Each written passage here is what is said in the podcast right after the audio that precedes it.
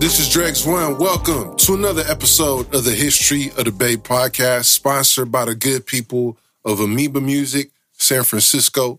Support your local record store. Also sponsored by the homies at Dying Breed, San Francisco, for some of this gear and all your graffiti supply needs. Today, behind the lens, we got King Said. We got Rocky Vision on the boards. We got DEO making it do what it do. Shout out to the producer, Skino. And uh, also got to let y'all know July 9th, Sunday, History of the Bay Day Party at Midway San Francisco with Keek the Sneak, San Quinn, Luniz, Mac Mall, hella rappers, hella graffiti artists, graffiti gallery by Dying Breed, live podcast with Lil Blood, women in hip hop panel. It's gonna be bananas. Get your tickets while you can. I'm gonna put the link in the description.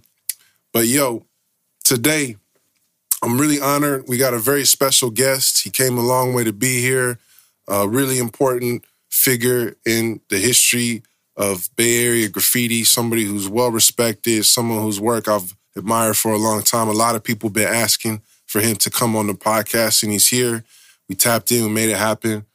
What up, Benny Diar in the building? Hey, what's up, bro? Thanks for having me. Of course. Yeah. Of course, I bro. appreciate it. Yeah, man. Appreciate you uh, making it up here. Um, you got a lot of good people around you giving you support and making stuff like Yeah, this l- possible. Yeah, luckily, yeah, like my boy Harv here, yeah, take his time out of his day to bring me up here and drive and all that. Yeah, we appreciate that. We appreciate that, man. Um, I'm looking forward to uh, our conversation, and um, I like to usually start at the very beginning. I mean, for those who don't know, just a real quick intro. This man is a graffiti legend. Uh, he is also the co-founder of Clout Magazine. Yeah, somewhat. Somewhere, okay, we'll get into that. we'll get into that. If you don't know, just pause this real quick and do some Googles. But we're gonna get into the full story and starting with um, where are you from and, and what was your childhood like growing up? Um, originally, I'm from uh, Gilroy, Gilroy, California. It's probably about 20, 30 minutes south of San Jose. Um, spent a lot of time in San Jose too. Went to school in San Jose for a little bit and had a lot of friends in San Jose and that kind of thing. Did graffiti and ended up working in San Jose when I was a teenager. Uh, childhood, um, Gilroy, uh, a lot of graffiti everywhere, like tag banger graffiti, flow tags, the old school flow tag stuff. Uh, a lot of gangs and drugs. So uh, kind of grew up around that, and uh, and yeah, so always um, yeah, always appreciated the graffiti and liked it ever since I was a little kid. So it kind of just came natural. Yeah, Gilroy is one of those places people think it's like uh, you know suburban, quiet, small town. Yeah. Uh, you know, and I, spe- I feel like especially in Northern California, it's like some of the same issues you see just about anywhere, right? Yeah, no, definitely. Yeah. I mean, the outskirts, they have all the nice, you know, nice, uh, nice houses and everything all around the edges, but inner Gilroy is, is, is, uh, yeah, it's pretty hood. Yeah. I mean, yeah, you got a lot of, uh, it's like, I think the population is like half white, half Mexican. It's about that. And, uh, yeah, a lot from all the, uh, farm workers and stuff. There's a lot of generations of, uh, Mexican families and Chicano and everything. Right. So, Yeah. So you mentioned like seeing graffiti around. yeah. What what age did you yourself start experimenting? Well, I remember having like early grade school having like bubble letter contests and that kind of thing. My um my cousin uh wrote Mystic and he was actually uh one of Orphan's partners back in the day when Orphan was uh I believe he's living in a group home in Palo Alto where my cousin lived and and so I'd always see it as a kid and then I remember walking to school um as a kid seeing a bunch of tags. Like I, I um, the the high school Gilroy High was between my between my school and my house, so there's always a lot of graffiti around the high school. I see it there a lot too. And uh, when I really first started, I'd say well, the first time I got caught, I was 11. So I'd say around, yeah, like 10, 11 years old when I started like taking it more seriously. Getting caught in school or getting caught by by the Caught by the police. popos? Yeah.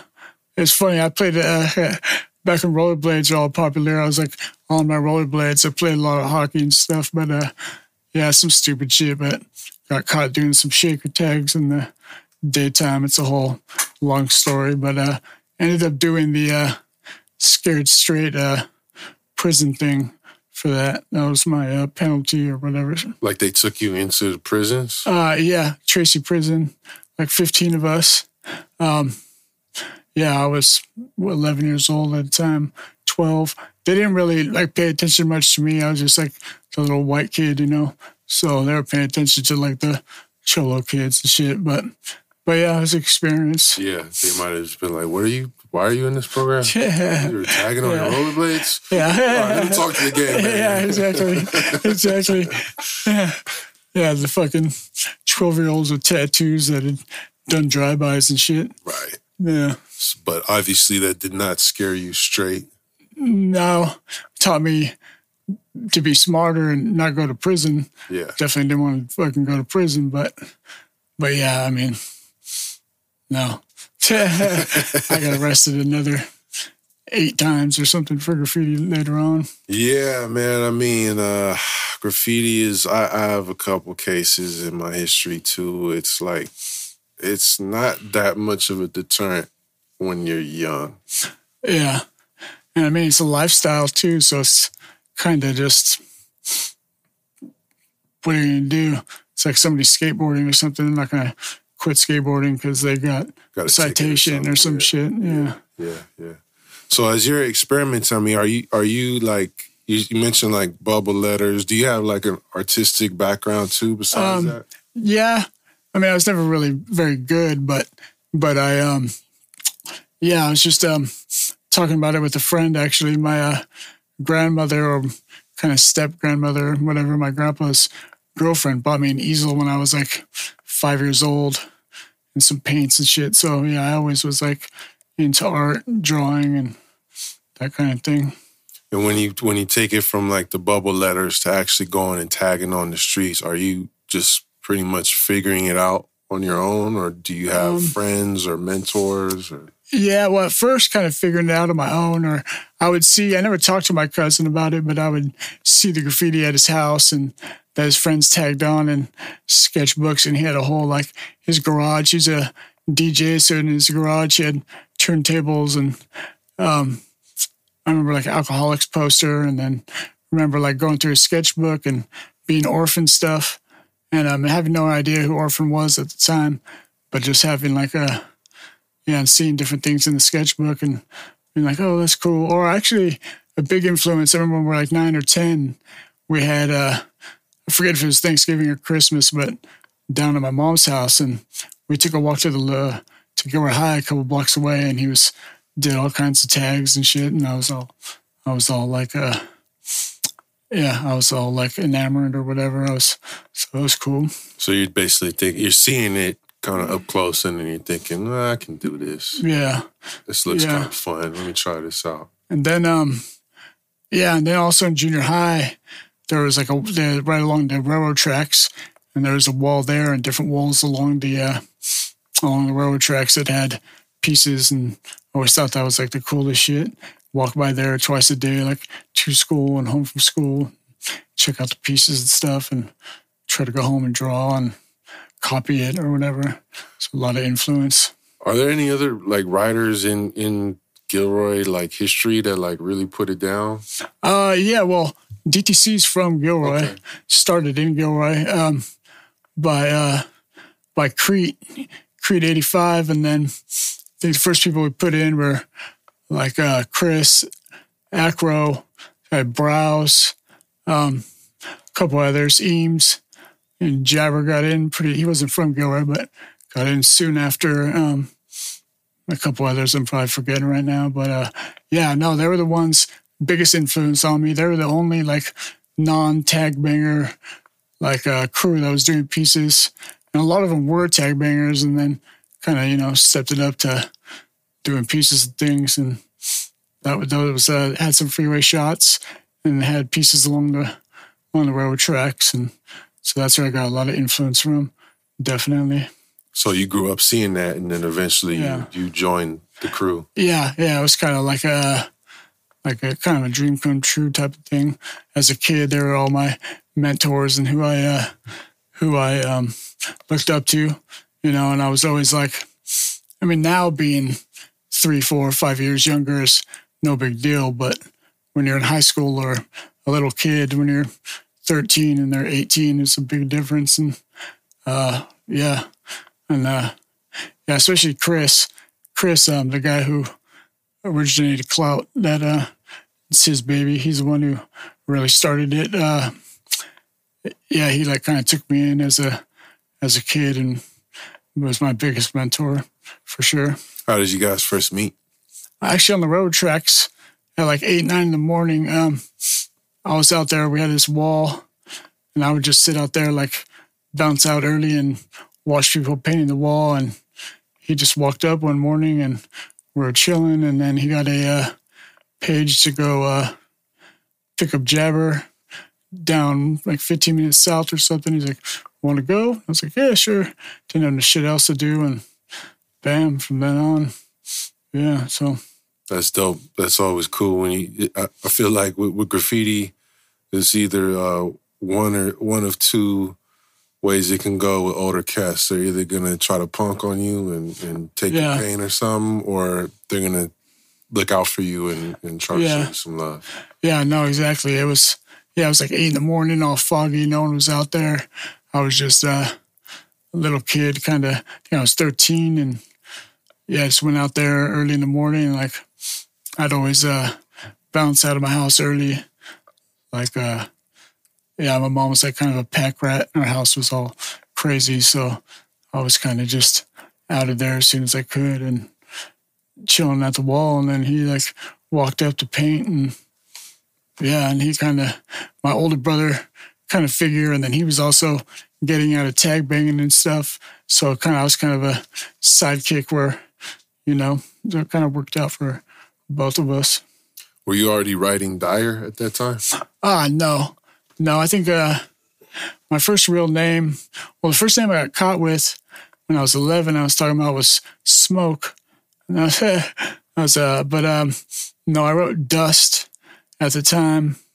And then I had that only for a little while. And then I wrote Elude and caught a couple cases and caught a big case where I did like six months uh, when I was juvenile. And then came up with Diar when I was uh, 17. Six months as a juvenile for graffiti. Yeah. This is in Gilroy. Yeah, well, we got caught, rolled up by sheriffs. Yeah, the first ones, me and my co-partner, um, we were the first ones to get locked up for for graffiti. in Is Gilroy Gilroy. Santa Clara County? Yeah, it's the Oh, last city in Santa Clara County. Yeah, they don't Yeah. fuck around. And we weren't in Gilroy. We were in between Gilroy and Morgan Hill, and just done a bunch of freeway shots. And they pulled us over walking to the uh, to the bus stop, 68, middle of the night. So, and then uh, yeah, they didn't arrest us right then, but then they investigated, and then it was over with. Yeah, a couple days later, came and arrested me at school. Oh shit! Yeah, so that was kind of So crazy. they they caught you on the freeway. They found out what you write, and then they went and looked around and were like, Yeah, well, they fuck?" didn't. They didn't know that we just had like a couple. I had a couple stock tips that I kind of everything else I'd gotten rid of, empty cans and everything, all the evidence. So I thought, but then they found a couple stock tips in my um in my bag. Well, actually, I had a glove that I used as a bag, and when the cops rolled up, I threw it under the cop car, and they didn't um, see.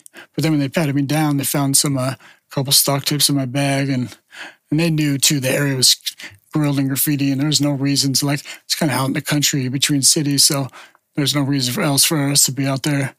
And then um, they let us go. We missed the last bus.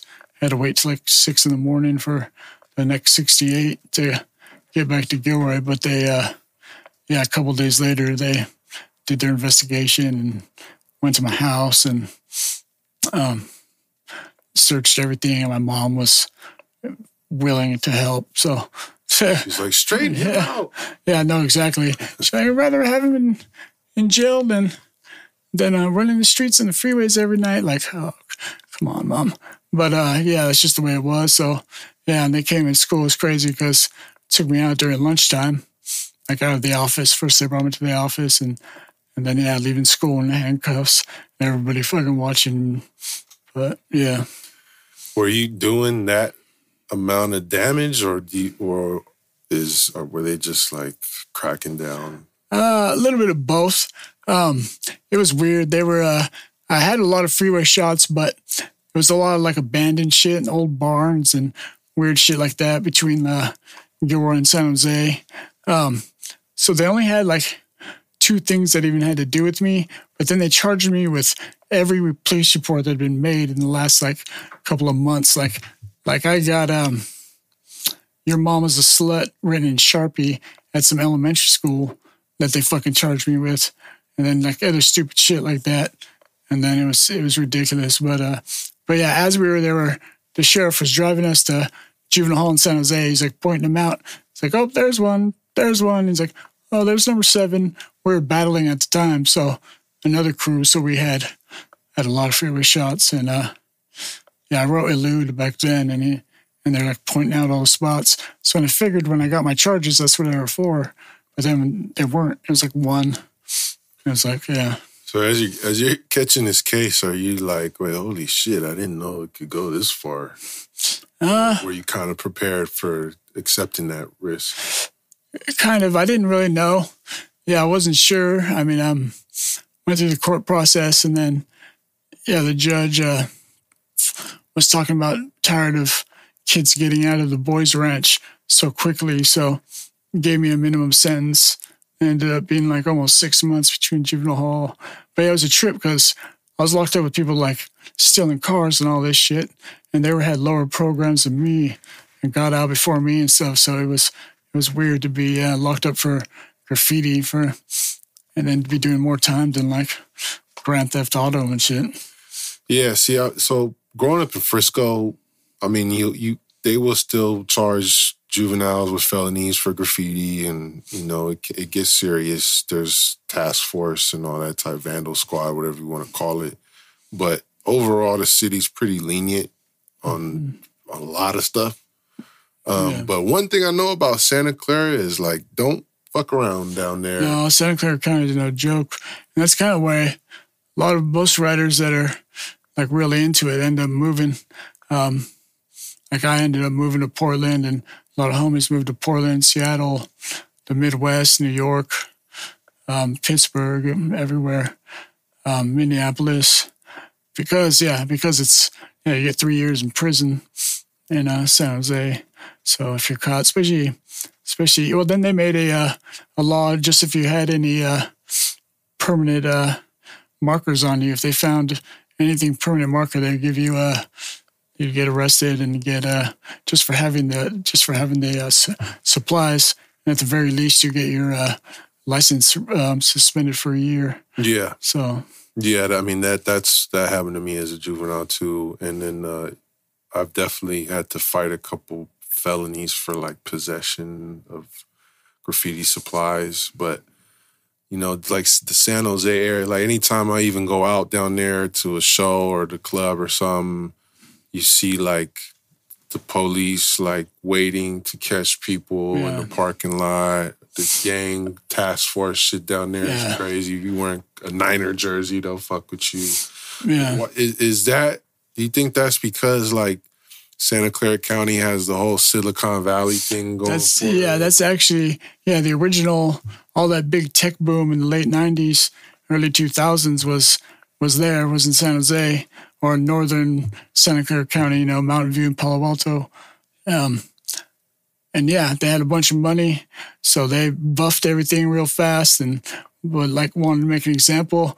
Actually they had some graffiti abatement program that they like that people would come from around the world because they had some kind of like 95% of all graffiti was was cleaned up within 48 hours or something some kind of record something like that. So so like they had people from all around the world come to study how they how they did it. And so, so yeah, it was just a real hard place. And then somewhere like Gilroy, a small town or small city, uh, all the cops know you and, and they would just do a bunch of illegal shit, like have no reason to pull you over, but they would anyways, walking down the street and find markers on you or whatever and just arrest you. So yeah, it was always like had to be on your toes. Yeah, facts.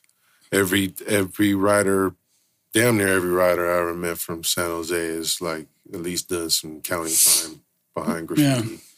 Yeah. Um, so you do your six months as a juvenile, which I imagine sucked. You basically put your youth on pause for for that time. Yeah. But when you get out, uh, again, scared straight or no?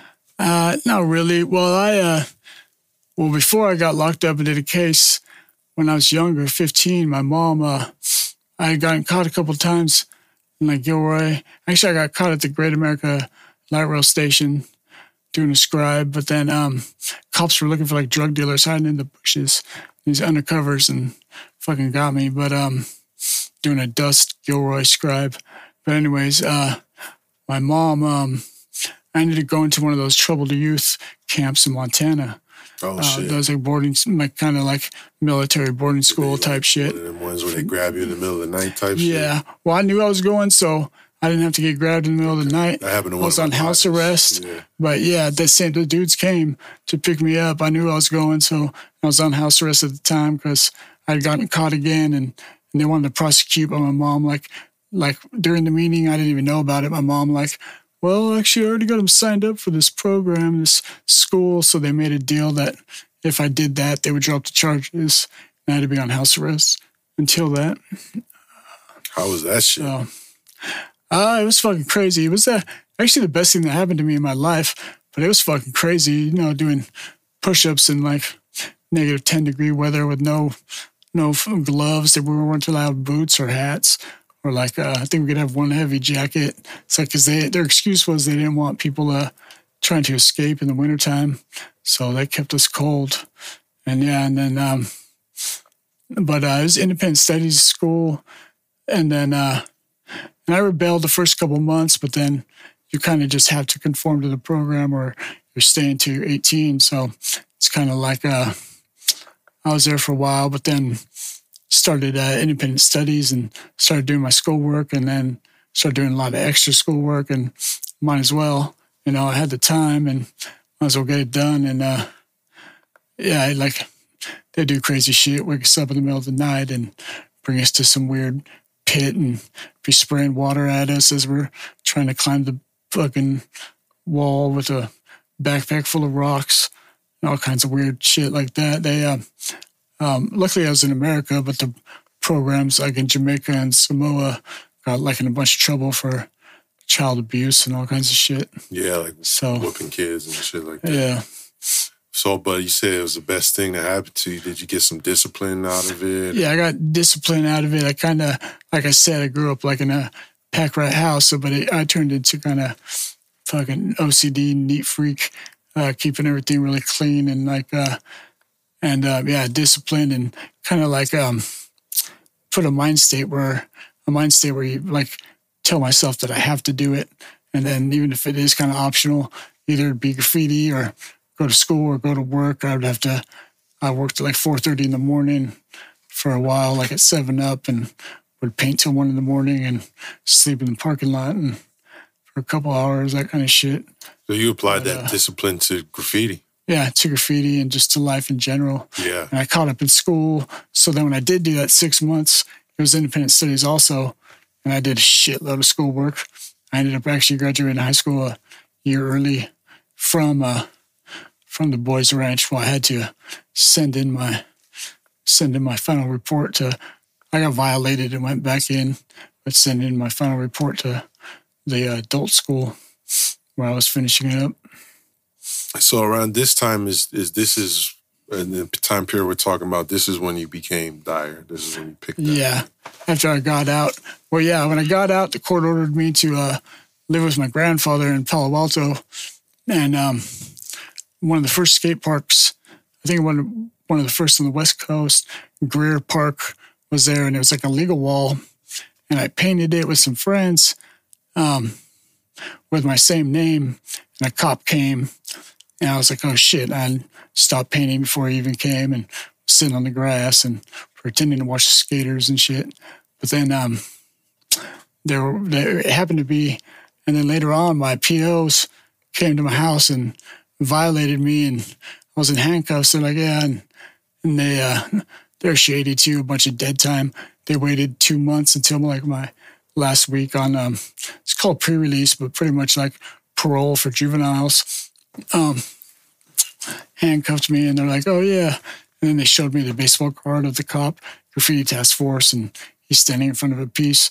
Yeah, he saw you there. We'd warned him, blah blah blah. And then I was like, "Shit." So went in, did another month, had that same name, elude, and then so when I got out, I couldn't use it anymore. There was like a couple weeks there where I would be with friends at the walls and just sit there like shit. I don't know what to write. I don't know what to do yet. I'm just chilling. So, how'd you come up with the name Diar? Ah, uh, actually, uh, me, um, Chris, Crete, and his roommate, this uh, homie Mike, were all like eating breakfast at Taco Bell, and they're uh, I was coming up with different names. Like I wanted to write bias, found out there's another one, wanted to write higher, like the H I A R, but then it was too close to guy High, who was um, like a big time freight writer at the time. And uh, and uh, yeah, but then real estate signed uh, the homie Mike was like, "What about Dyer?" And there's a, like a real estate company in Gilroy called RJ Dyer, and I was like, and then I was thinking the word Dyer and like the dire straits and like what it's meant, what it uh, means, and then um, came up with my own spelling. I wanted a uh, A in there, so I liked A's and doing these like lowercase A's. So I uh, came up with that, and name I got caught up, or I got ratted out, and uh, ended up doing two weeks for. They couldn't get me for graffiti, so they got me for curfew and like stupid shit. But uh, my, some of my enemies ratted me out, and uh, and then it was kind of, I kind of like the cat and mouse game too, being that young and the adrenaline and cops like fucking won't be like, they were here again. But they were like trying to catch me at the house at six in the morning. But I was out on the bus at 5.30 to go to work to take the bus to Gilroy. So they thought they were slick, like coming all early. And, but I happened to fucking already be working and graduating high school and shit. So I was already out. so it's kind of funny. And then that could never get me red-handed or had like any real proof. It was just hearsay.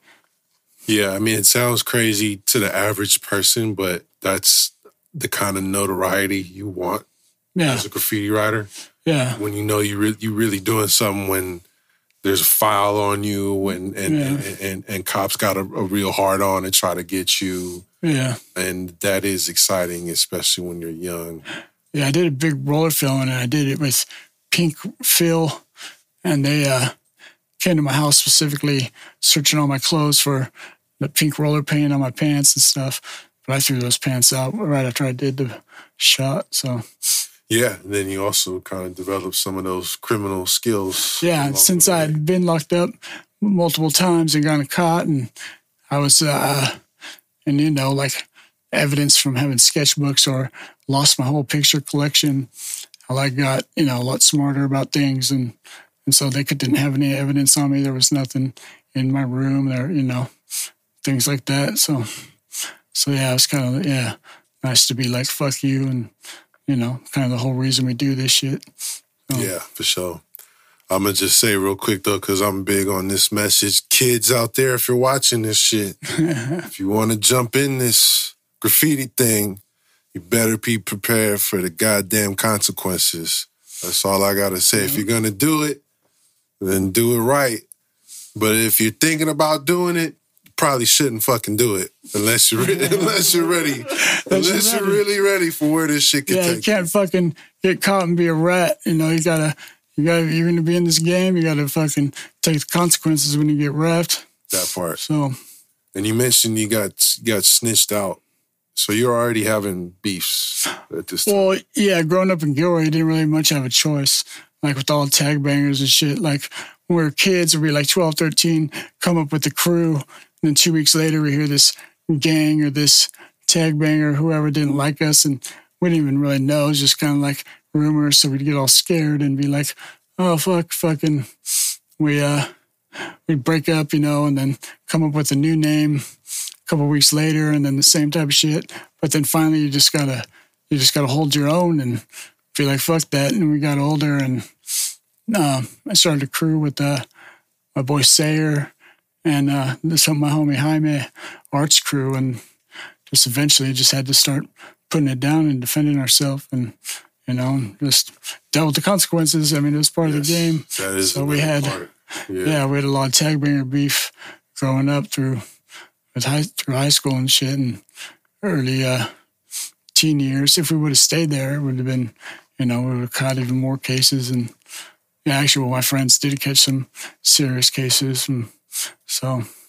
Yeah, that's another part of the game, kids. It happens to everybody. You're gonna get something. You're gonna get yeah. some type of hater. You're gonna get mm. some type of beef. You're gonna get someone try to punk you out, try to jack you, and yeah, I do believe that is pretty much the only way to deal with it. Is eventually you gotta you gotta yeah. learn to stand stand your ground. You gotta stand your ground and handle your business, or people are just gonna walk all over you and try to try to you know do whatever they want, go over yeah. you, beat you up, take your shit. Yep.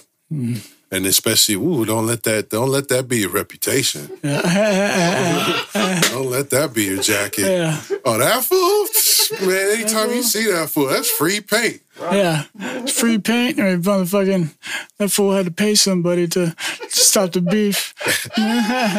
so we're so we're talking a little bit offline about about uh, you know certain beefs and stuff. What and I would just want to jump forward a little bit. Like as a grown man now, like what are your thoughts and what's your approach to to to graffiti beef? Because I I think there's two there is like two ways to go about it, right? Like I think it's dope when two writers battle. Yeah.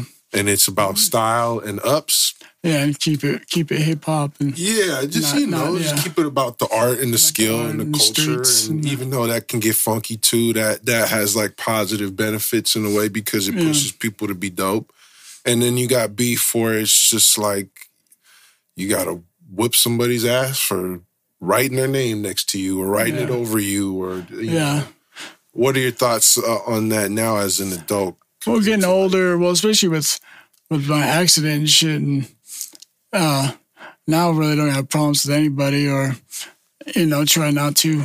Um, just kind of let it go, and being a man and growing up, and it's just a time when you get older that you know it's you don't want to be doing this shit your whole life with beefing with people and you know a lot of us have kids and shit like that. And you gotta learn to just kind of i don't know you still gotta hold your own though so it's kind of a in the middle you know but uh just be a lot calmer and talk to people give people more chances or whatever it may be. Or yeah when you go and battle someone and keep it keep it that way where it's a battle whether it's pieces on walls to see who's better or it's ups or that kind of thing, and, and keep it that way.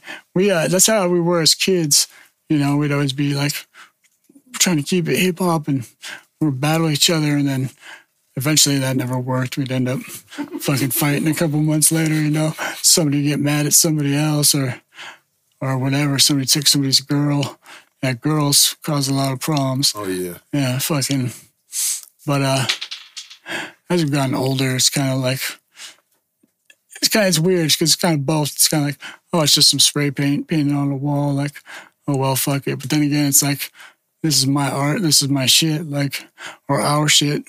My homie did that. You know, you can't. Who the fuck are you to think you could go over it or whatever? Different yeah. rules, different spots. You know, different places, but. it's crazy, yeah. man. It, this this is the only art form where this happens. Yeah. Like you never hear like a sculptor having a problem with another sculptor and then running yeah. in his studio and smashing all his sculptures. Like yeah. you never, True. You, you, never see like you never go to some guy's uh, art gallery opening and then there's some other painter in there slashing open all his canvases. But yeah. it is it is some crazy shit because it's like, yo, you're destroying my work, bro. Like yeah. this is my art. This spot has been there for for this many years. This I put this dedication to the homie who passed away. I, you yeah. know, uh, all these Went things that are very jail personal. Yeah, or something like in my situation, Car accident. fucking car accident and, yeah, and fucking barely survived and wasn't supposed to survive or whatever it may be.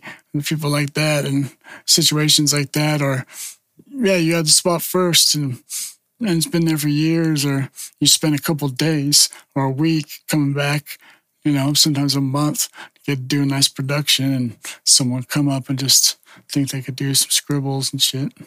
yeah, yeah. And we've done it. I had to learn my lesson when I was a young kid, Oh yeah. you know, and do something stupid like that, and then fucking, and the consequences come. And Yeah, I used to go around just hacking people too, just for the fuck. And they're like, mm, I don't like that. Yeah. And the next thing I know, yo, you been hacking me? What? Oh, yeah. and then we Oh, that's what happens. Yeah. Oh shit. yeah, People exactly. take this seriously. So you mentioned like at a certain point, you're like, um, you you bounced out of Gilroy. Yeah. Well, yeah, when I was 18, my like um one of my boys, like tag banger beef, Sayer, he got he got covered he got uh, assaulted deadly weapon and got ratted out for some shit we had we had done and other things were going down and another homie put in the hospital. Um and shit and being a small city, you can't really avoid it. You don't I mean you kinda have your hoods, but there's only one jack in the box. There's only, you know, go to the liquor store or whatever it is, and you're gonna run into you're gonna run into them.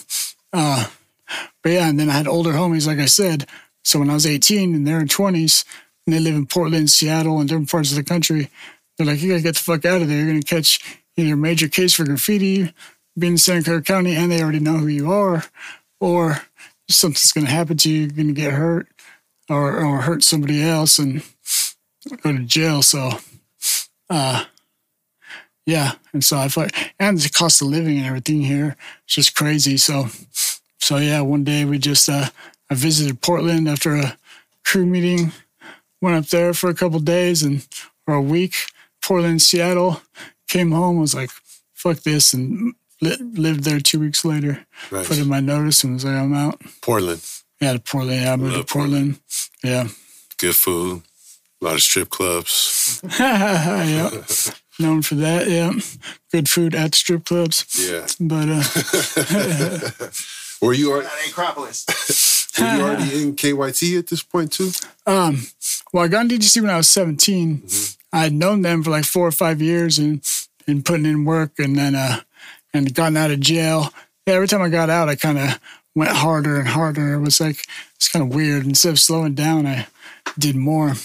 Maybe just thinking about it for those months and seeing all it when I, when we're out on uh, working, having to go do work crew shit, seeing spots and having a whole list of shit I'm going to do when I get out, whatever it may be. But uh, yeah, I got in DTC and then later on, we kind of like slowly just DTC and KYT merged. Got it. And then um, there's some inner political politics that we we deal with, but we always keep it inside, inside, and have a united front. And and uh, but yeah, and then um, within a couple of years of meeting everybody, and because everybody being all spread out, a lot of the homies didn't know me.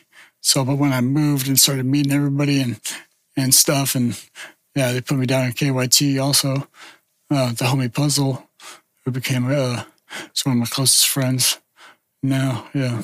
And so there was already this presence in in the Pacific Northwest, Seattle, Portland, of your crew. Yeah. Yeah, they had moved up there first. I remember when I was in that Montana when I was 15, I came home and like everybody was gone. like I just heard about all the different homies in San Jose or Gilroy. Even though I only knew him a little bit, Chris, I knew Chris real well. Um, at that point, we'd been kicking it for a year or two. But um, and I'd meet the other homies.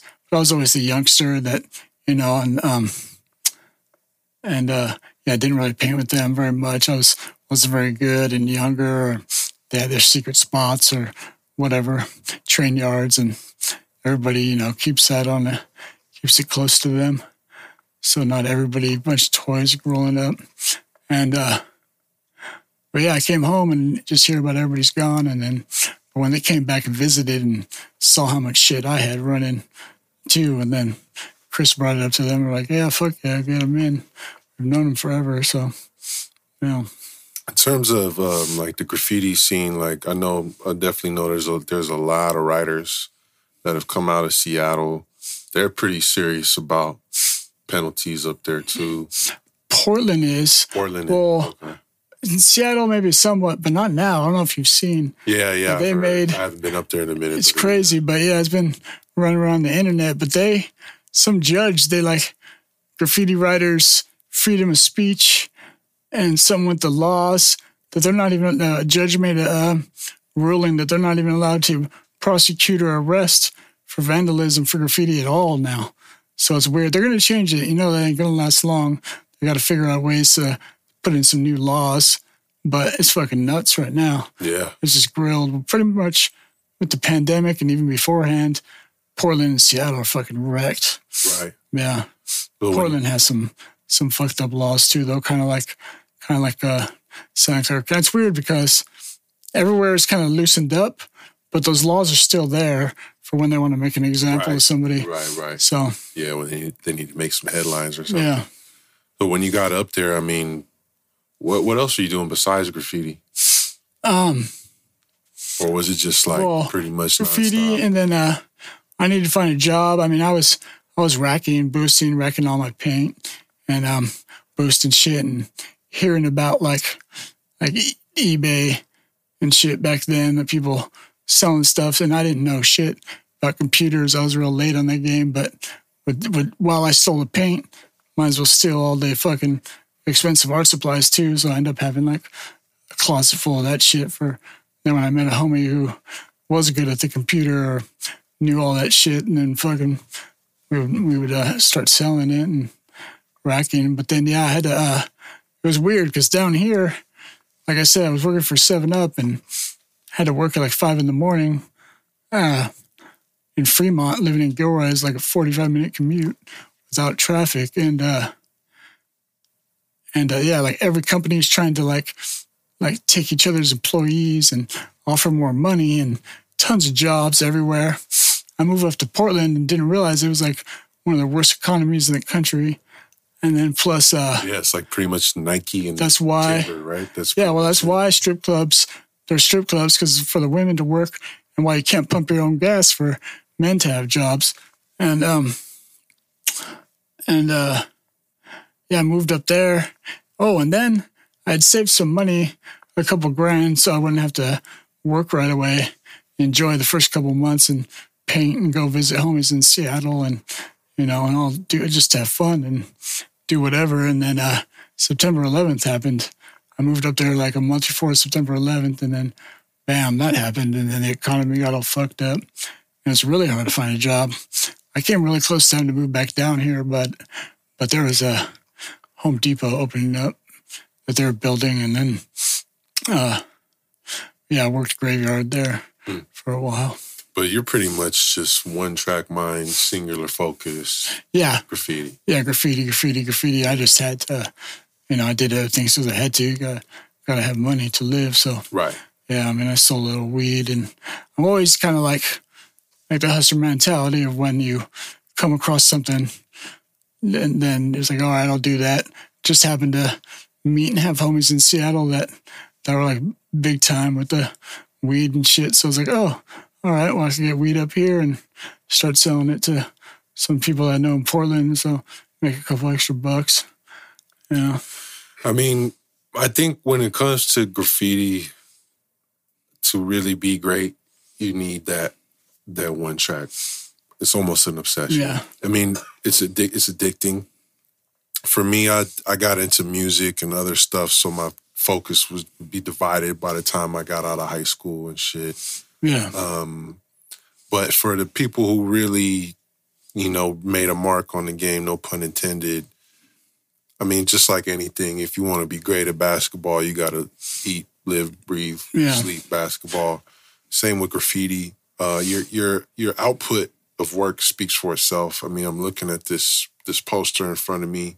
oh, Uh, just a few. that's a couple is things. Yeah, yeah, this is just a couple small little things from the portfolio, but your your work on on freights is very prolific. Yeah. Well, that was a uh, well, first coming from the small city of Gilroy, I, there was only one little tr- train layout that had maybe from one to five boxcars, but uh, it only was there every couple of weeks or sometimes uh, it's like seasonal. It wouldn't be there for months. But being from a small city, trains were the one thing that I could paint that uh, that put me into the real world of graffiti. You know, it was something I could start doing to start putting my work into to for everybody, like to start having a career in it. So as a teenager, going and painting uh, going and painting trains was like, yeah, the one connection to the to the real world, you know? Yeah. I mean, when you're a teenager and it's not like I could go to San Jose or San Francisco and try to do shit, even though I would try, but but you know. Well, I, I think. Um, And then Portland, oh yeah. Portland was all about trains. That's kind of why I moved there. And then we even, not to get hot, because my boys, the reason why a couple of friends even lived in Portland is because they got warrants in California, so they moved to Seattle. Warrants in Seattle, so they moved to Portland. And so our plan was just freights. So we didn't get hot. We didn't do much bombing at first. And then over time, we couldn't really help it. But Yeah. yeah, I mean, that's the appeal of freights, right? It's like something that carries your work around the country and potentially the rest of the continent.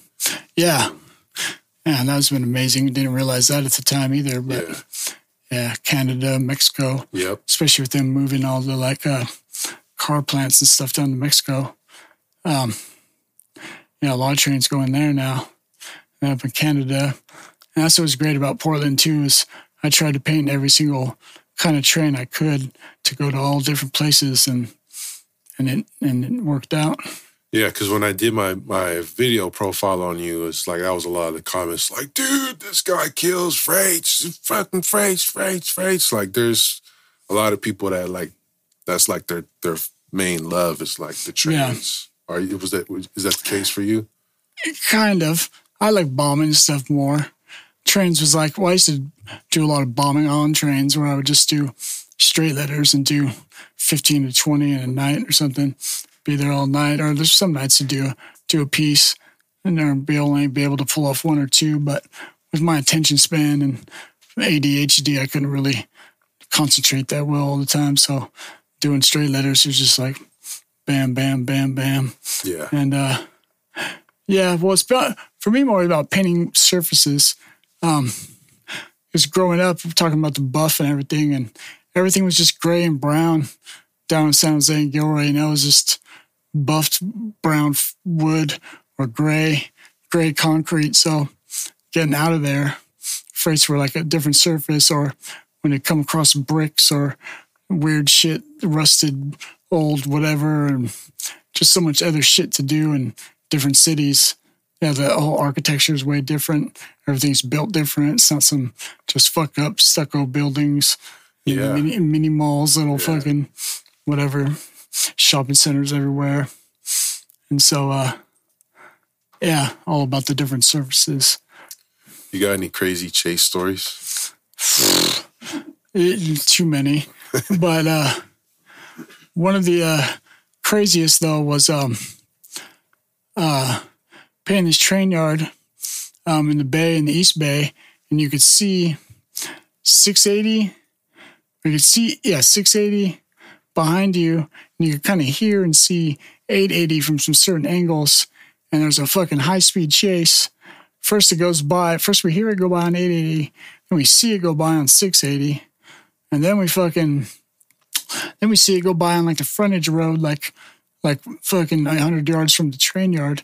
I'm like, oh fuck. And then fucking, all of a sudden, some tweakers run up in the yard, and like, and we're painting, and like, what the fuck?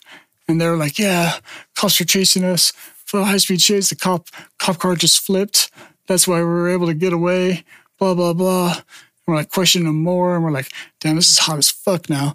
Like these fools are gonna come to the train yard, the cops, you know, and they were like, can we use your phone and blah, like this and that to call somebody to come pick them up? We're like, no. And we're like, where'd you park? And they like described some cars, and it was our cars. Parked behind Honda, it's gold Honda. I'm like, oh fuck. and so I'm like, like, how do we get out of here? We don't want to be walking back to our cars. The cops will and think it's us. And fuck, man, we were like, so it was a weird, like, what the fuck do we do? We like hid out for like a half hour, hour, like hoping and watching our cars. And finally, a couple of us that drove, we had two carloads of people. So the ones that drove, we went and got the cars and got it. And then we fucking turned around and go to, uh, went to Denny's and there's a flipped over cop car on the corner. and They tried to hit the corner too hard. And we're like eating at Denny's, like, oh shit, those are what the dudes were talking about. And that was just fucking nuts. That was just a weird ass uh, time. Um, yeah, there was uh, here in San uh, in San Francisco. Here in San Francisco, I was only was I eighteen? Might have still been 17, 18. and I was just drunk and riding all over all kinds of shit. And Chris was looking out and kind of like, "Why is this bike following us?" It's like been a, a block behind us for for like five, six blocks now, and I'm like, "Who gives a fuck?" It's San Francisco, you know, and just riding on everything. And then a bunch of us are at the liquor store, at the corner store, or whatever, and um, cops raid it. Fuck all crazy. And I run and being bigger, I was kind of fucking six four, overweight a lot of my uh, young life, and uh, so I can't really run from the cops. So I always had some other strategy. I like was running and looked back, and the cop was not paying attention into talking into his microphone. So I dipped in a doorway and let the cop pass, chasing everybody else. And I came out, ran the other way, and I had a bright white sweater on. Uh, that I stole from Michael's, the jerseys, jersey sweaters and, and shirts. We used to, a lot of my clothes was from there back then. And uh, I pulled off the white sweater and threw it at like a bum, pulled my chain out, dab it in my chest, and just walk all normal. And all these cops are fucking passing me the wrong way on a one way street with their sirens on. And I'm like, do, do, do, do, and walk around the blocks and see my boy Chris got, got rolled and a couple of cop cars caught a couple of people. And then I'm still walking around and know my way around the city, city at all. And then suddenly, though, one of our friends like saw me down and, hey, they're looking for you. Get the fuck over here. And brought me in the house. And yeah, that was kind of nuts, but got away. Um, never really got caught red-handed painting. Mm-hmm. I was always on some dumb shit when I was younger. Yeah. And college markers or getting caught, like I said, when we were on our way back to the bus stop, and then they investigated later, and Right. and then or like getting ratted out, and them them trying to trying to get me since I was on probation, they could search my shit anytime they wanted to. So graffiti task force was in my house once a week, but that's when the funny like cat and mouse shit like just laugh at them like, but you know probably should have changed my name, but didn't and moved off to Portland and that was that. Yeah, the more the the better you get at doing it, the better you get at getting away with it too. Yeah. And um, yeah, usually some quick thinking. You mind if I drink some water real quick? Yeah, yeah, yeah. Yeah, Harv, have a- Oh. Oh, thank you.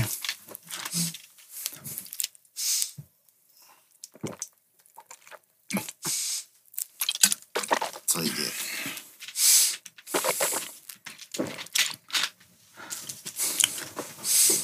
Appreciate that. Yeah. Back to your nap. but uh uh yeah, so So I don't know what, I forgot what we we're talking about. no, it's all good. So you're you're in in Portland in the Pacific Northwest for a while. Eventually, you decide to come back to the Bay. Uh, yeah. Um, I needed to family stuff. My mom, um, rest in peace now.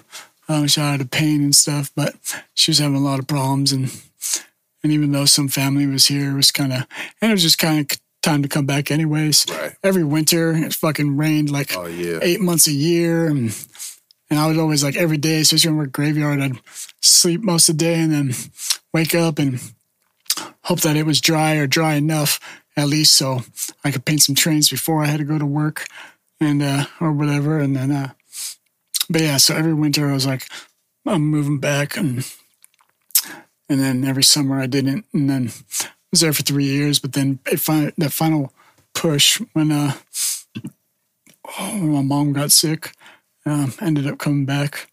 And um yeah, and it was just kind of time like uh like Chris, uh my closest friend, mentor, like we are talking about and stuff. But uh, his kids are like my god kids too. So missing them and other friends and everything. So And this, and then you moved back to San Jose. uh, yeah. Yeah. Then yeah, and then I moved back to San Jose. Um, yeah. Is this is this about the time that uh, Clout started? Um, yeah, well, a little bit before that, actually. Okay. Before I even moved to Portland, um, uh, Chris, uh, Chris, um, once he had kids and was like trying to straighten up his life and everything, he was hustling, but like legally, like we would, um, he had the idea of like, uh, he was the first one to kind of do graffiti distribution, like in the country. Well, as far as we knew, he started like hitting up the, uh, manu- the graffiti magazine manufacturers himself and buying them in bulk. So we had a bunch of bulk and then buying a bunch of graffiti, uh, like streaks and shit, and then buying the spray can, buying the tips in bulk. And we would go around all the like hip hop stores and some tattoo spots that sold graph stuff around the bay. And, um, and he would sell, you know, just like a old school salesman before the internet and shit. And we'd go and he's always selling shit and, um, doing whatever. I mean, I always grew up like, uh, racking and boosting always stealing my own food and pens and paint and whatever it may be. But yeah, he would always uh he was always doing that and he always had it in mind too that he wanted to make his own graffiti magazine and and uh and then do a whole distribution company with it. And um yeah, and so I was always there and and um but him and uh what ended up turning into his wife, they um like 1999 they met we all met. We painted a lot together. She did graffiti also and um and she was a good graphic designer and self-taught graphic designer and and everything. And uh and uh, I always liked taking all pictures and footage and I was kind of all into photography and that kind of stuff. Not like I mean I was young so it was just like a random 35 millimeter um camera and uh just regular film camera and then Chris's video camera. Um, I just had kind of a natural, I guess, a natural thing to it because people would always compliment my footage and stuff. Be like, "Oh, okay, cool," and uh, but yeah, and then they it was kind of, and then I moved to Portland, and uh, and would come down to visit, and he would talk about it, and and uh, they would get it going. Actually, she was on, got ratted out, and was on house arrest, so she was bored, and I and I uh, left my full picture collection down here with Chris. So in case I didn't, in case I got arrested or something, I wouldn't lose it in Portland. And then she kind of started making pages and messing around, and uh, and then me and Chris like would throw back and forth names and everything, and and then I uh, came up with Clout, and uh, yeah, the first magazine went to print in 2001 and got it back early 2002 and then yeah he's straight like just hustled same thing. All the stores he made a big old trip to la went to all the graffiti stores the hip-hop stores in la he was able to connect with tower records where their warehouse at the time was in sacramento. Went with him a couple times. And then uh yeah the rest kind of history i kind of wanted to always do clothes i kind of saw before streetwear got all popular, kind of saw it coming and was like, I'm gonna do more clothing lines. I mean, he made some shirts and stuff anyways, but I kind of, when I moved back from uh, Portland, I was like, let's get on this clothing thing and um, started doing more of that. He did. And then, uh, yeah, going to Tower. And then when Tower went out of business, he made a really good business move because they owed him uh, whatever thousands of dollars. And instead, he's like, oh, how about I get all your back issues of your of the magazines. So instead of getting paid out, he got like bought all these graffiti magazines for like ten cents on the dollar or something.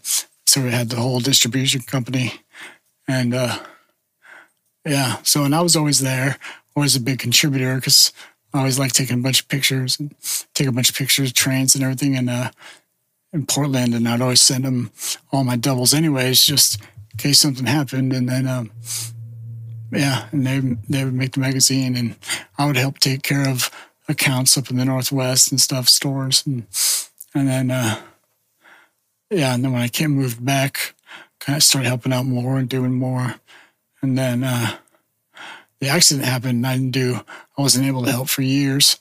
But then as of the last like five, ten years, started doing a lot more. Yeah, because so so for people who weren't around to witness clout in its heyday, it was a pretty, it was a it was a it was a movement. It was definitely a Yeah. movement. Uh, DL, you remember clout? Definitely. Yeah, like it was big in the rap rap scene. hmm Um, just hearing you say that you thinking ahead of the streetwear game. I mean, definitely that was def- that was definitely obvious. Was am I am I correct? Phil Emerson, Yeah, he, um, yeah. Shout out to Phil. Yeah, we, That's uh, right. That's right. Yeah, we uh well originally, yeah, Chris had the idea. He wanted to uh it's not just a graffiti uh magazine, but music also and everything. So we had a lot of uh, music interviews and So you had some, different some people. big ones. You had like Nicotina and Just Blaze and um, um yeah, we had San Quinn, Too Short. Um yeah, but uh, a handful of others, yeah. Just Blaze had uh a lot, yeah. So that was always in his mind and um had a friend uh or he had a friend I didn't know him very well, but did a lot of the music stuff who lived in the valley. Um yeah, and then this guy um uh Steve uh Faustina who who's the graphic designer for um for like uh shit, what are they called again? Coppola.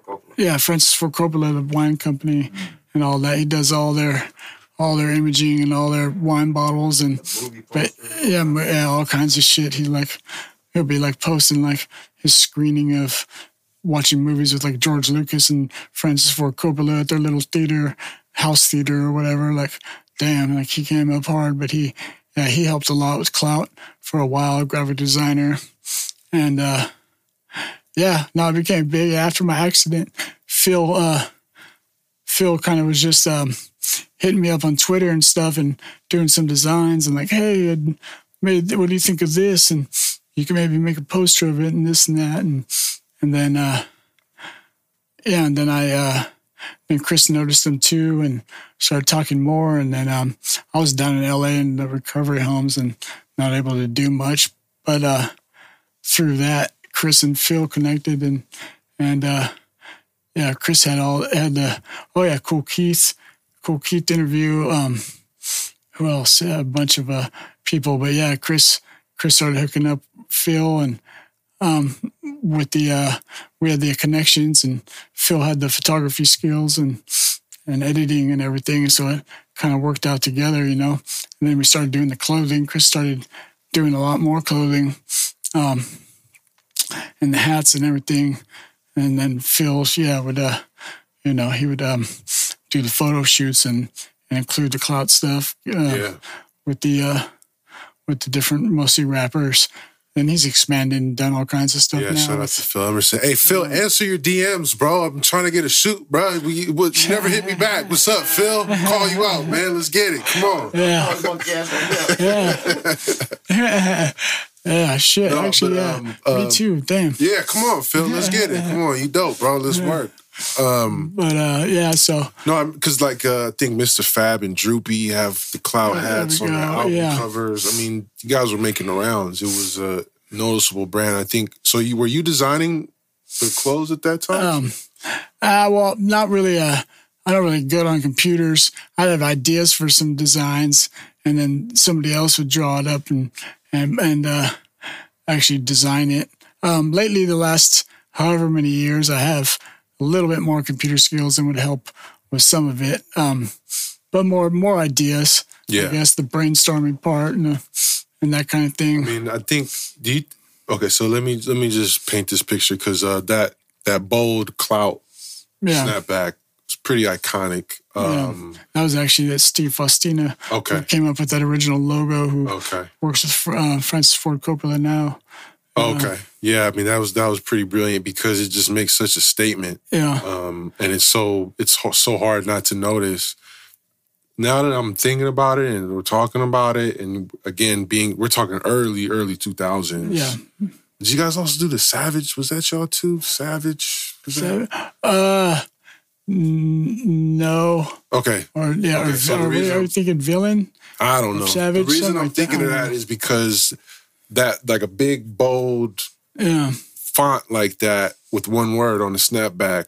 Well, know, originally, yeah. Well, what, what kind of what happened with that was um, made issue one and had a big, uh, a big um, clout logo uh, that Sam Rodriguez um, uh, designed, and it was big, bold, right on the top of the magazine.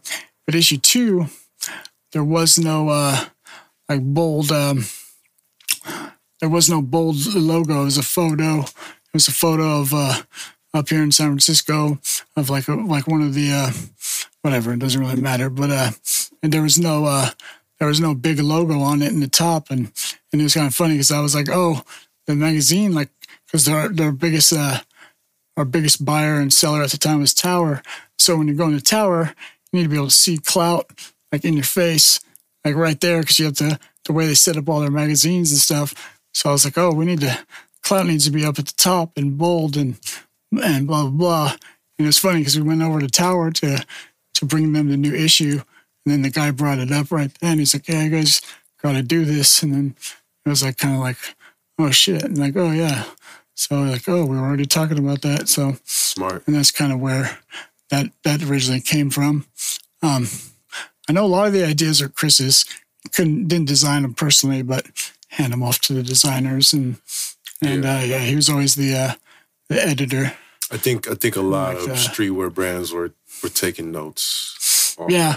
Yeah, and I'll look back at pictures of me painting and having like the having the logo up on the top back of the shirt, and uh, nobody was doing that back then, and stuff like that, and just seeing, uh, yeah, just different things, and then Yeah, I felt, also feel like like San Jose very proud of Clout.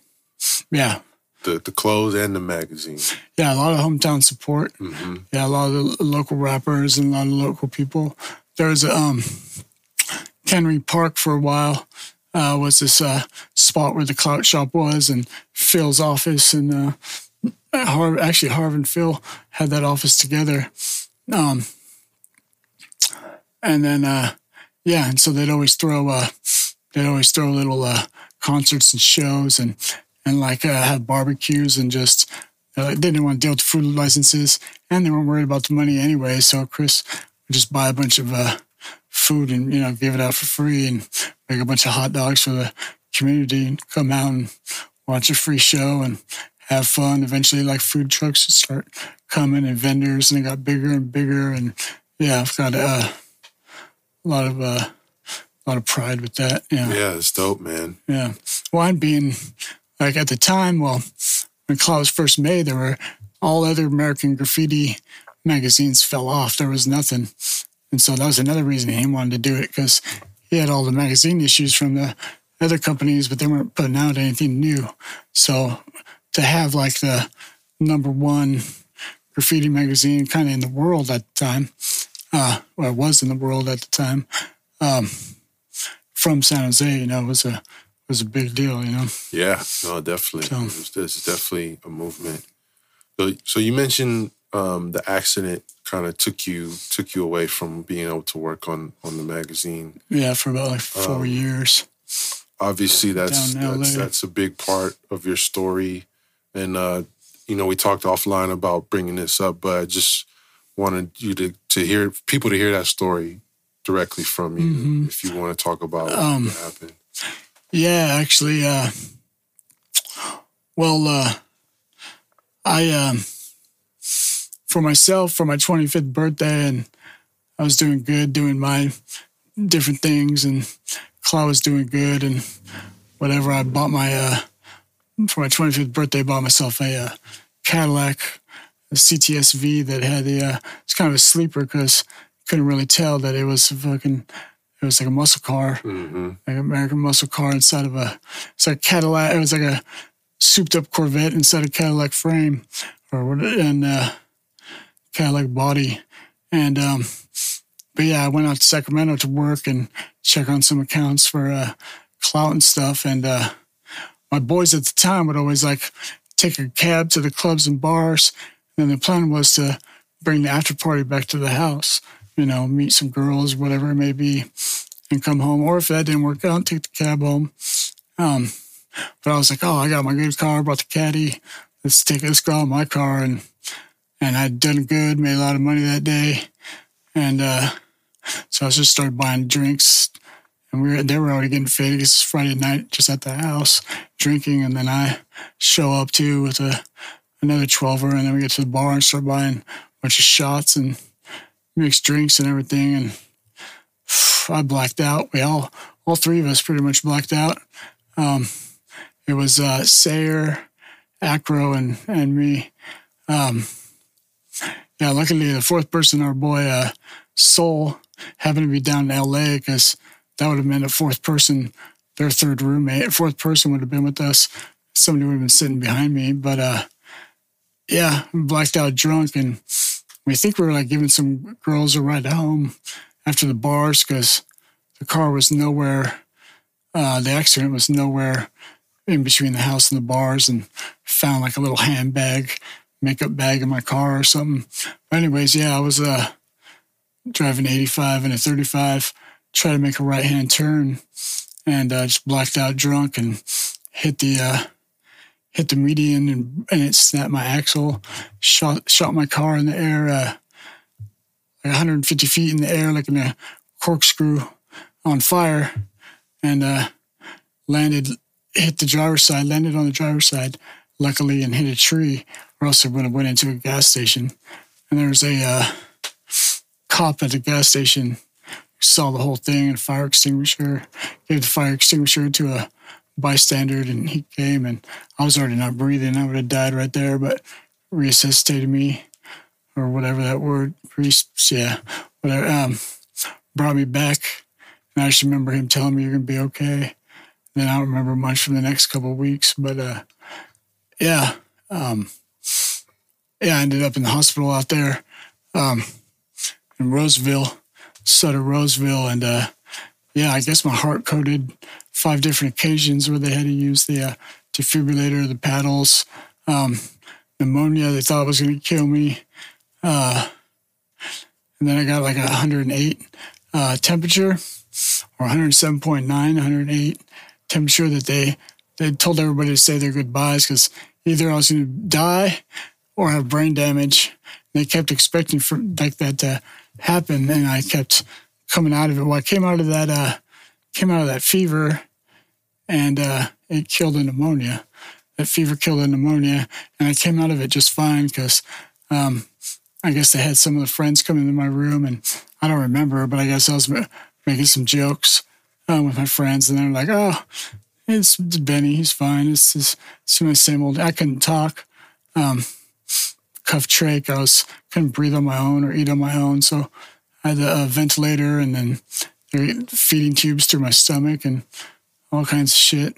Yeah, and then my, the feeding tubes popped out of my stomach and fed into my abdomen and caused a huge infection in my torso and everything, and that was crazy. And I like watched them do surgery on, like cut me open and clean it out, and it was a trip. It was crazy, like not being able to feel it. I could feel a bunch more now, but uh, yeah, it was nuts. And I wasn't supposed to. Uh, yeah, I was in the ICU for three and a half months there at the hospital, and um, yeah, I was expected to die. They told my family that I was trying to die. That's why my uh, that's why my cart kept coding. But all the homies, everybody, like 50 of us, like 50 of my boys and their ladies and families, stuff like showed up from all over the West Coast, all over the country, New York, Hawaii, um, came through and and they were like, "Fuck that! We know Benny. He wants to live. He's." And they tried to compare me to like to um, Christopher Reeves, Superman, shit. Like you have no quality of life and this and that. And they're like, they but like uh, and they tried kicking him out, and they like wouldn't leave. Like two waiting rooms full of people, and ended up having a meeting. Their presence made the doctors like have a meeting like in a conference room with them, and so eventually they got they got uh well um they got the they got the hospital to switch doctors to someone who like believed you know and was actually gonna try to uh try to help and stay on instead of just saying I'm trying to die and uh yeah and they woke me up. I was in a sedated coma having these fucked up dreams and But anyways, they woke me up uh, to ask me who I want to make my medical decisions, and I just reactively just said Chris, Chris, Chris, Chris. So he made sure that I wasn't uh, on a DNR because the doctors were trying to do the do not resuscitate DNR and stuff, and uh, basically uh, saved my life. And uh, yeah, and um, yeah, it was nuts because I had these crazy near death experiences or dreams, whatever it was, where I was a vegetable, where I was like, you know, a vegetable in the hospital, where um, I couldn't breathe or I couldn't talk or any communication at all, couldn't move, couldn't my eyes, and I could just tell all these people talking around me. And I remember just in my mind, like, like telling my mom, like trying to tell her, like, I'm still in here, I'm here, I'm here. Don't pull the plug. Like, I may be a vegetable, but I'm here. And like put me in these like morgue drawers, and it felt like all night, like it was just me being awake in a in a black drawer for like yeah, like I thought it was a vegetable. Like it was like ve- dreams that felt like they lasted days. They probably did because uh, yeah.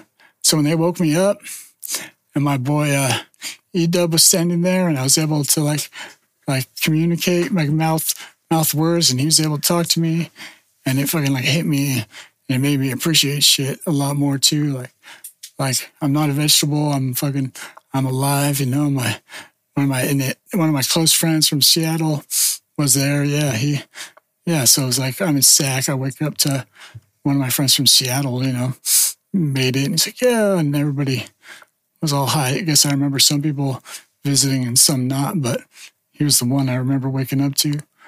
And it was nuts. It was crazy. So, well, and I had, well, I had a uh, Death Cheater tattooed down my leg that I'd gotten uh, like a week before the accident. That uh, it was for a tattoo benefit for my boy in um, Seattle who almost died when we got in a brawl and he got stabbed a couple times and um and and it was a close one. But uh, so they're tripping out on that. They had this brand new Death tattoo, and I kept they kept thinking I was gonna die. And then when they're doing the defibrillator, I have a reason to survive tattooed on my chest. So they had to see that also. Uh, so they were all tripping out, and that's kind of where the is where the Death Cheater name came from. Uh, yeah, That is, uh, it was just nuts. Yeah, yeah, that is a crazy story, man. Mm. Um, thank you for sharing that so openly. Shout out to your crews and your friends because it sounds like they really held you down. Literally saved my life. Yeah, Yeah, that's what a crew is supposed to be. If if if it ain't like that, then uh, I mean I don't know, man. That because that's some real family family shit really Yeah. coming together, putting it all on the line. Um, thank- some of my actual family was like, "Why are they even here? They're not family. Why are they even here?" And my little brother was like, "Sorry to tell you, but." He's been closer with them for a long time Right. than they has been with us. So right. yeah, when you t- you know, I think it's good that you share this story because it really is uh, a warning about drinking and driving. Yeah, no, yeah, don't. Yeah, you might you might get away with it a hundred times, thousand times, but it only takes once. Yeah, And I just think, uh, thankful every day that I didn't uh, hurt, you know, two of my close friends that were in the passenger seats, and thankful that the, like I said, the fourth homie was out of town who had usually been out with us. Their other third roommate, which would have put somebody in the back seat behind me, like, yeah, I, I'm, yeah, yeah. for real. And and and leading up to that, where you where it was alcohol something you were struggling with, or was it just one crazy night? No, uh, I didn't realize I was struggling with it, but yeah, I drank quite a bit Yeah, and uh, drank and, and drank and drove a lot too. Um, you know, got caught, uh, got pulled over a couple times and played it off, so thought I was even more invincible, and uh, you know, mm. but then having that crazy freaking fucking rocket ship of a car and Right. being blacked out and paid the price, you know, well, that's an, I, the reason I asked is because yeah, that's another part of the lifestyle. Unfortunately, a lot of graffiti writers end up getting caught up in, in drugs and alcohol. Um, Yeah. And uh, without any judgments, I just I just like to share things. I like to share the real side of shit like this because uh, I've seen I've dealt with my own issues over the years, and I've seen what it's done to people around me. And um, for any writers or anyone else out there struggling with these issues, it's like it's not too late to change. No, yeah. Um, It's never know. too late. yeah, and and on a positive side, uh, I really feel like you're you're here. Like part of the reason you're still here is to inspire people, bro. Because your story is really inspiring, man. And the fact that you were able to pull through that, I'm sure there's been a lot of ups and downs um, since then, physically and mentally.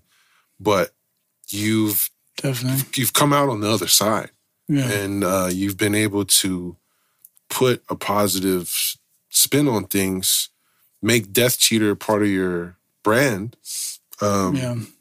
and make the most out of the life that you have, appreciate it, and inspire other people to do the same Yeah. thing. Yeah, it's uh I think it's one thing that kind of comes with graffiti writers is like like you're saying, that graffiti is addicting.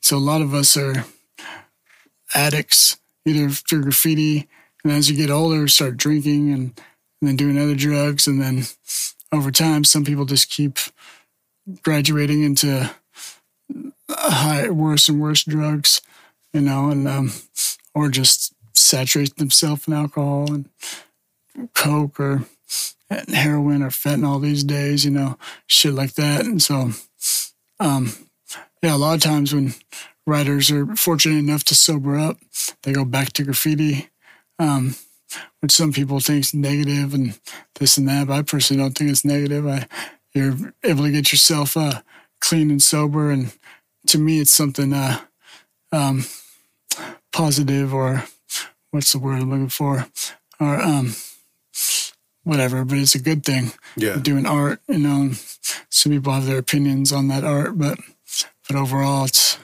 a lot better than doing drugs and hurting somebody yourself or as somebody else. You know. and and you haven't let your injuries stop you from creating. Yeah, that was a big, uh, a big thing. yeah that i imagine that helped get you through it like mentally but i think it also speaks to your drive and your motivation and your love for the art that you basically developed a technique to paint with your mouth Yeah, well, um, yeah, I mean, that's just kind of the person I am. Um, like I didn't never meant to inspire or, I, I mean, I love that I can make an influence on other people's lives, but it was just me being me, trying to keep going. You know, I mean, um, originally at the uh, recovery homes in LA, it was like they came around these ladies that would do like rec time. They would do like board games with people, or you could watch a movie, or you could do this, and they're like, they knew I uh, painted and stuff, and they're like, well, you could paint, you could do it with your mouth, but it felt like some weird like grade school uh, arts and crafts time, kind of like yeah felt kind of stupid, or I just was kind of negative, you know, been paralyzed a couple months and eh. But then the next time, I just try it, and then I tried it on a piece of paper, and had they had some bunch of old paints and a piece of paper and mouth stick thing, and I tried it, and the rest is history. Like that was it. Once I once I was able to do it, I was just like, oh shit. Uh, yeah so practicing that i'm sure it's like almost like learning can control right like you have to practice the technique Yeah. I mean, art. Then he painted his nurse's titties. Don't leave that out. did you really is that a true story Yeah. Fucking nurse's titties. One of the nursing students. are you serious Yeah. well, I mean, that's part of, uh, that's like we're talking about services earlier, painting. shit And, like- that And that's, and that's a part of graffiti is the whole paint, doing graffiti on girls, body art yeah body art stuff. Um, Well, that'll that'll that'll help you. That's good for your mental recovery right there. yeah, like, no, that, that helps. got, So, got flicks? yeah, flicks, videos, all that. Well, I guess I'm going to have to include that once I get home to gaze, send you some pictures. But um, I've painted a couple girls since the uh, accident. That's what's up, Um. Yeah, a couple of. Uh, There's a lot of dudes that, that can't even paint some titties with their hands, man, let alone their mouth, man. That's savage right there. Uh, yeah, what I was just saying was, uh, yeah, a lot of like the art comes out of your head. It's not through your hands and arm. Like so, like the letters and everything were still there, and uh, yeah, I was just learning the pretty much I can control, but just mouth control with the with the brushes and getting a t- technique down that worked. Um, worked in my own way to to clean it up and make it look like almost like what I used to do, you know. So I've gotten better at it. Sometimes I'm not so good. My body's shaky, my mouth shaky, and I can't really clean it up as well. Or I end up doing extra layers, and with the acrylics, that starts looking all thick and like uh like kind of chunky looking or whatever. But it's just the way it is, and I guess it's different because yeah, instead of using like paint markers on a model train, I got or on a canvas, I'm doing real acrylics. So Well, I think you're the paint. first, the first writer in history to use this technique. Uh, I- mean, especially on actual freight trains, which is amazing too, and also oh yeah, that was yeah. that speaks to, again to to the the love for your crew that they, you know, bring you out there and support you in doing that. Yeah, one of our um yeah, one of uh one of the homies, uh, um homie Rain, uh friend of mine, um well we're all close friends, brothers, but he um he moved to Seattle and had like heard about and seen this yard that, that was real flat and thought that I could uh get to it and get in. And we had to try to figure out and talk to different people about where it was. And I'd actually been invited uh, to it a couple years beforehand by by a guy who lived real close. It was kind of his yard, and um, and we figured it out. And he pushed it, and he was like, "Let's go do this since you could use a paintbrush and with your mouth, and we'll go out there and see what's up." And we went out there the first time, and I did something real small, and and like kind of realized like I could do more. I could do maybe something like almost normal size, and um yeah, we went back out there the next weekend and got all supplies. He he uh he um pretty much came up with everything, the mission and got the paints ready and got uh you know, made sure we all woke up at five in the morning because none of us were I definitely don't wake up early anymore. Um but uh yeah, and he facilitated the whole thing and and got out there and we and we did it, pulled it off. Um in total, I ended up doing 11 trains by mouth. Wow. Um, but yeah, the one that's on the video was the the first real one, um, and that was dope. That was fun. It's a good day with the homies, and it was weird getting out there and just like everything melting away again, like the experience of of like like uh. So I know a lot of people paint for like to get away from life and just be able to relax and not think about anything else for a while. You know, the rest of life just disappears. And I was out there, and all of a sudden, I'm just like, like, oh yeah, this is why I paint trains. Like nothing else mattered at the time. You know, it's just it's just getting this painting done. It fucking killed my jaw and my neck, but Sure. but it was uh not easy. it was worth it. Yeah. Yeah, that's that's what I love about painting to this day is that when I'm really getting into it and I'm I'm just watching the the paint come out of the can and hit the surface and then I could be on a busy ass street, a lot of going on, a lot of traffic sound and then at a certain point I realized like man, I'm not focused on anything else. Yeah. There's nothing else in my The rest life. of life drops away. Yeah. All the stress and Yeah. And I've been doing a lot of um, workshops with kids and stuff too, where I go and teach them drawing techniques for spray paint Oh, techniques. that's awesome. I see them I have the want to talk to kids. Oh yeah, let's do it. Let's set. You Actually, yeah, if you got yeah, Yeah, that'd actually be great. for if sure. you're already doing that, I'd yeah, yeah. down to yeah. talk to them about you know choices and just like yeah, what you choose in life make a big difference down the line. We'll definitely Oh. put something like that together. Uh, have you have you tried it on walls too? That technique? Um, no, not yet. Okay. Actually, planning. We're gonna do a couple things since we're up here in the city. Mess around a little uh, right now when we're done with this. Me and the homie Harv and a couple homies over there, uh, Mikey and Bazooka. But uh, we're gonna um, yeah with the mouse stick. But no, well the jaw, well like mouse stick, I can still do like regular painting at my house and stuff. But the but train like real trains, that shit took too much out of my jaw. Like my jaw was like, I thought I'd permanently fucked it up. Like like six months, I was it was painful, hard to eat, and everything. And I was like, no. More. But now having some ideas for like a helmet system to connect the uh, stick and brush to the to a helmet, so I could paint with my head.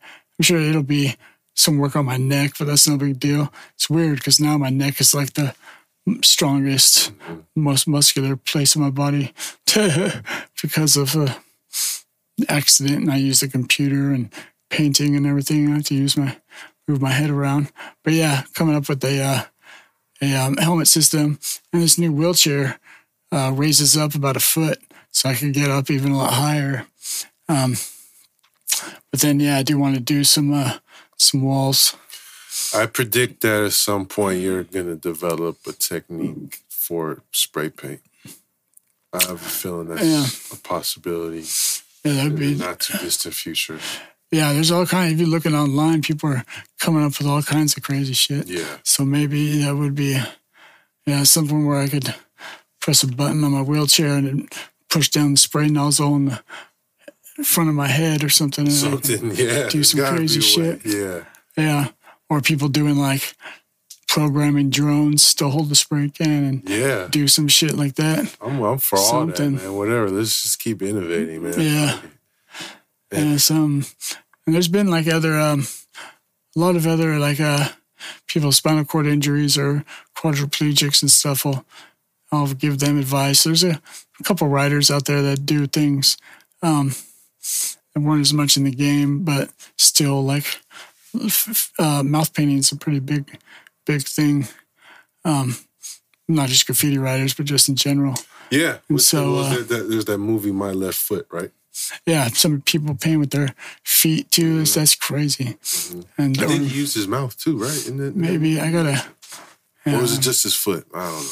I'm not sure, but yeah, I've uh, I've seen a lot of different stuff kinda- online. Kind of concept. yeah, Yeah. yeah, I've seen a lot of different stuff. So I kind of, with my uh, ADD and shit, I'm not particular with names and everything. But, but uh, yeah, no, there's a lot of great stuff happening with te- technology and everything. A lot of negatives with technology, but a lot of positives too. So Well, yeah, man. tons of positives. You're, So you're making the most of it, and and you've been doing like um commissions too. You got a, a recent um. You guys, you did some work for Capcom Street Fighter. Oh yeah, they uh yeah, out of nowhere they just um think they were looking for artists that represent like like the fight in you and to con- continue pushing yourself no matter your situation and and um some people recon- recommended me to them and they hit me up and I was honored. Yeah, I did a uh, painted a uh, piece for them, a stop sign, but instead of it being a stop sign, they wanted um they wanted something like a a quote or something something related to video games, but then also related to me. And um, there we were going back with different ideas. Then I had the idea for uh, to be continued.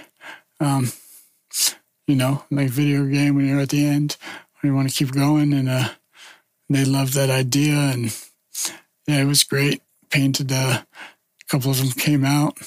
One of the guys from Japan, and and one of the other the the other uh, videographer that came from LA, and they uh, yeah they came for a couple days and painted that, and then took some other footage, you know, some B B roll um, stuff, and yeah, that was a great good opportunity. The piece now is at at uh, the Street Fighter office headquarters in Tokyo or or something in Japan. So that's dope. Um, I know they included some of that video in the game. Street Fighter Six. It just dropped um, the beginning of June, and I, like in our generation, like Street Fighter Two, that was like was the gonna say, biggest fucking video yeah. game ever. I know. So it was just like, and that's like what I did when I was a kid, like before before graffiti, I was saying I just got out of my house and ran the streets or whatever. Um, yeah, at those times, yeah, that was like my first hustle was asking people for quarters for the payphone because my mom didn't know where I was, but that's what I said anyways. And then, then, uh, those quarters went to Street Fighter 2. So, so, uh, to the arcades. So yeah, so when they hit me up, it was like, like, oh shit. Yeah, it's kind of like my childhood me would have been like, what? Like, gotta be kidding me. So yeah, kind of a, uh, kind of a dream, you know? Yeah, it's dope, man. That's so dope. Um, so what's what's what's next for you? What's coming up, and and how can people support support you and support what you're doing? Um, well, yeah, I've been getting hit and like medical bills and everything, and I just have like a really expensive life now. Everything costs so much, and and don't insurance doesn't cover so much, or if they do, they it's gonna take six months to get, and I need the shit now. So I've had to, uh, you know, I've been lucky with my uh, friends and family and benefits and and stuff to be able to uh, to make some money. Um, have a GoFundMe up right now. Um, that's still going, and and what uh, I don't really like like just asking people monetarily just for money. So come up with products uh, to um, to give them for their generosity. Some like uh, exclusive. Uh, um, oh, I should have brought one for you, but the uh, uh, enamel pins of a like a, uh, a uh, that was it looks like a truck I painted in Oakland back in 06. So it's kind of a uh, replica, not not an exact replica, but close. Or now we just um, now with my boy Harv's help, went through all my uh, went through a lot of my train pictures and made a poster, and uh, through uh, Def Projects printed them, and we got some posters made that I'm I'm signing, and uh, I'm going to be um, yeah selling them, or maybe connect that to the GoFundMe for people that make a uh, make a, a, certain amount donation. Will get a get a signed poster in the mail, you know, um, and that kind of deal. Uh, so yeah, or um, you know, shop.cloutonline.com. Well, yeah, has we'll, all the, uh, we'll put those links in the yeah, it has the Clout, um, has all the Clout gear and everything that we've been working on for forever. You know, that's pretty much Chris's baby. Um, um, along with his his whole army of kids, but uh, but uh, but yeah, it's uh, yeah. So, and I appreciate all the support, everybody over the years, continuing support, and everything. I don't know what else I would do. I mean, I, you know, it's hard to even express, like, put it into words or anything. Or when people tell me, oh, I'm inspired and this and that, don't really, like, it's just uh, like so deep, don't really know what else to say, but thank you, you know. And I'm just doing my thing and grateful what what I've gone through, like at least has a purpose and at least could help other people. I mean, just doing my thing, just trying to continue creating and painting, you know, and and other things too. Gotten into like video editing and trying to do other things on the computer, or like uh, luckily with my new uh, wheelchairs, a wheelchair, able to have my phone on it, and I've been able to take some cool pictures of the homies or whatever, the kids, my god kids, or um, yeah, when we're at the train yard, I'll just go and just go and sit. A lot of times I don't even paint. I just go and hang out and make the just the nostalgia, the smell of the yard, and just not having anything else in the world to do. Just chill, let everything else melt away. But um, yeah, it's kind of on going on a different subject. No, no, but uh, but it's uh, yeah. So um, yeah, you can find me on uh Instagram at Benny Diar. And usually I have links or have my latest project up on there. I'm um, in the middle of writing a book I've been writing forever. I need to get back on it, and I'm going to do that. Start a Patreon up and and uh, for my book, so I have like I'm good with deadlines, you know, schedules. So when I have that going, it'll it helps a lot. And uh, yeah, yeah, sure. Well, that's what's up, man. Uh, I I can't wait to see to see all this stuff come to fruition. You already know whatever you need support, just hit me up. I'm. I'm a, I appreciate that, I'm a yeah. Away. Uh, thanks again for having me. No, thank you, bro. I'm I'm really glad that um we made this happen. I'm glad that uh our, our platform here was able to host you and your story. And Mhm. um yeah, man, this is I really you know, this is a thing. Let me just say for everybody watching, this is really what I try to get across on this podcast. I'm not I'm not we're not putting shit out for clicks and crazy story. We could talk about beef, we could talk about drama, we could talk about all types of crazy stuff. And sometimes we do talk about that stuff. But the number one thing here is to preserve the stories of our artists and the people that made an impact. And um, Benny Diar is one of them, and it's undeniable. And he's continuing to make an impact. So, what I really hope when every time we record one of these podcasts is that it inspires people. When you hear these stories about people pursuing their dreams and pursuing their art and the, the crazy ups and downs and the journeys that it takes you, I hope it inspires you people out there watching this to take your own journey. And um, I definitely have gotten some inspiration just by sitting here and talking to you, bro. So once again Yeah, and this and the uh, yeah, and thank you and the support I get from from everybody else keeps me going too. So I I appreciate and thank you all for for the inspiration for me as well. It keeps me going. You know, um, if I was just on my own, I don't know if I would keep going. You know, if I just was painting in a room and no one saw it, you know, or whatever it may be. But hearing that how much it affects other people, it helps me helps me keep pushing me. You know, when I'm sick or I've had a couple close calls and hospital visits and that kind of stuff. But just remembering, like, gotta get back out there. You know, can't stop. That's know? right.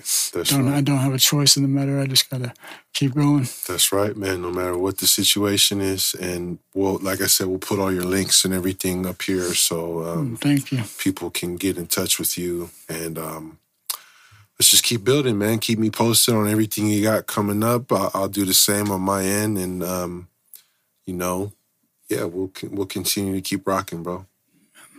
Sounds good. All right. Oh yeah. Shout out to everybody out there watching this. Shout out to the whole team. We got a damn dynasty team up in here making things happen. Come out to the history of the day Bay, uh, the history of the day Bay party, the history of the Bay Day party. Yeah, you got a nice lineup. I was looking at that. Yeah, man. man, it's gonna be dope. Are you gonna to be able to make come it. through? I want. I want to. I'm gonna try, No, but yeah, we- my life's hard to uh to uh, schedule. But I definitely want to. Yeah, if possible, just let me know. We'll we'll a lot get of you. dope rappers and everything. Yeah, we'll get you accommodated up in there. Um, but for the rest of, I mean, Benny Diar endorsed it. Come through to the damn show. Um, yeah, and thank you guys for watching. Thanks to all the sponsors. Shout out to DTC, KYT. Shout out to the crew in the mm-hmm. building. we out of here, y'all. Peace and love. That's where you got the game. We got our own style, got our own slang. Northern California is a West Coast thing. This is the history of the Bay. Recognize where you got the game. We got our own style, got our own slang. Northern California is a West Coast thing. This is the history of the Bay.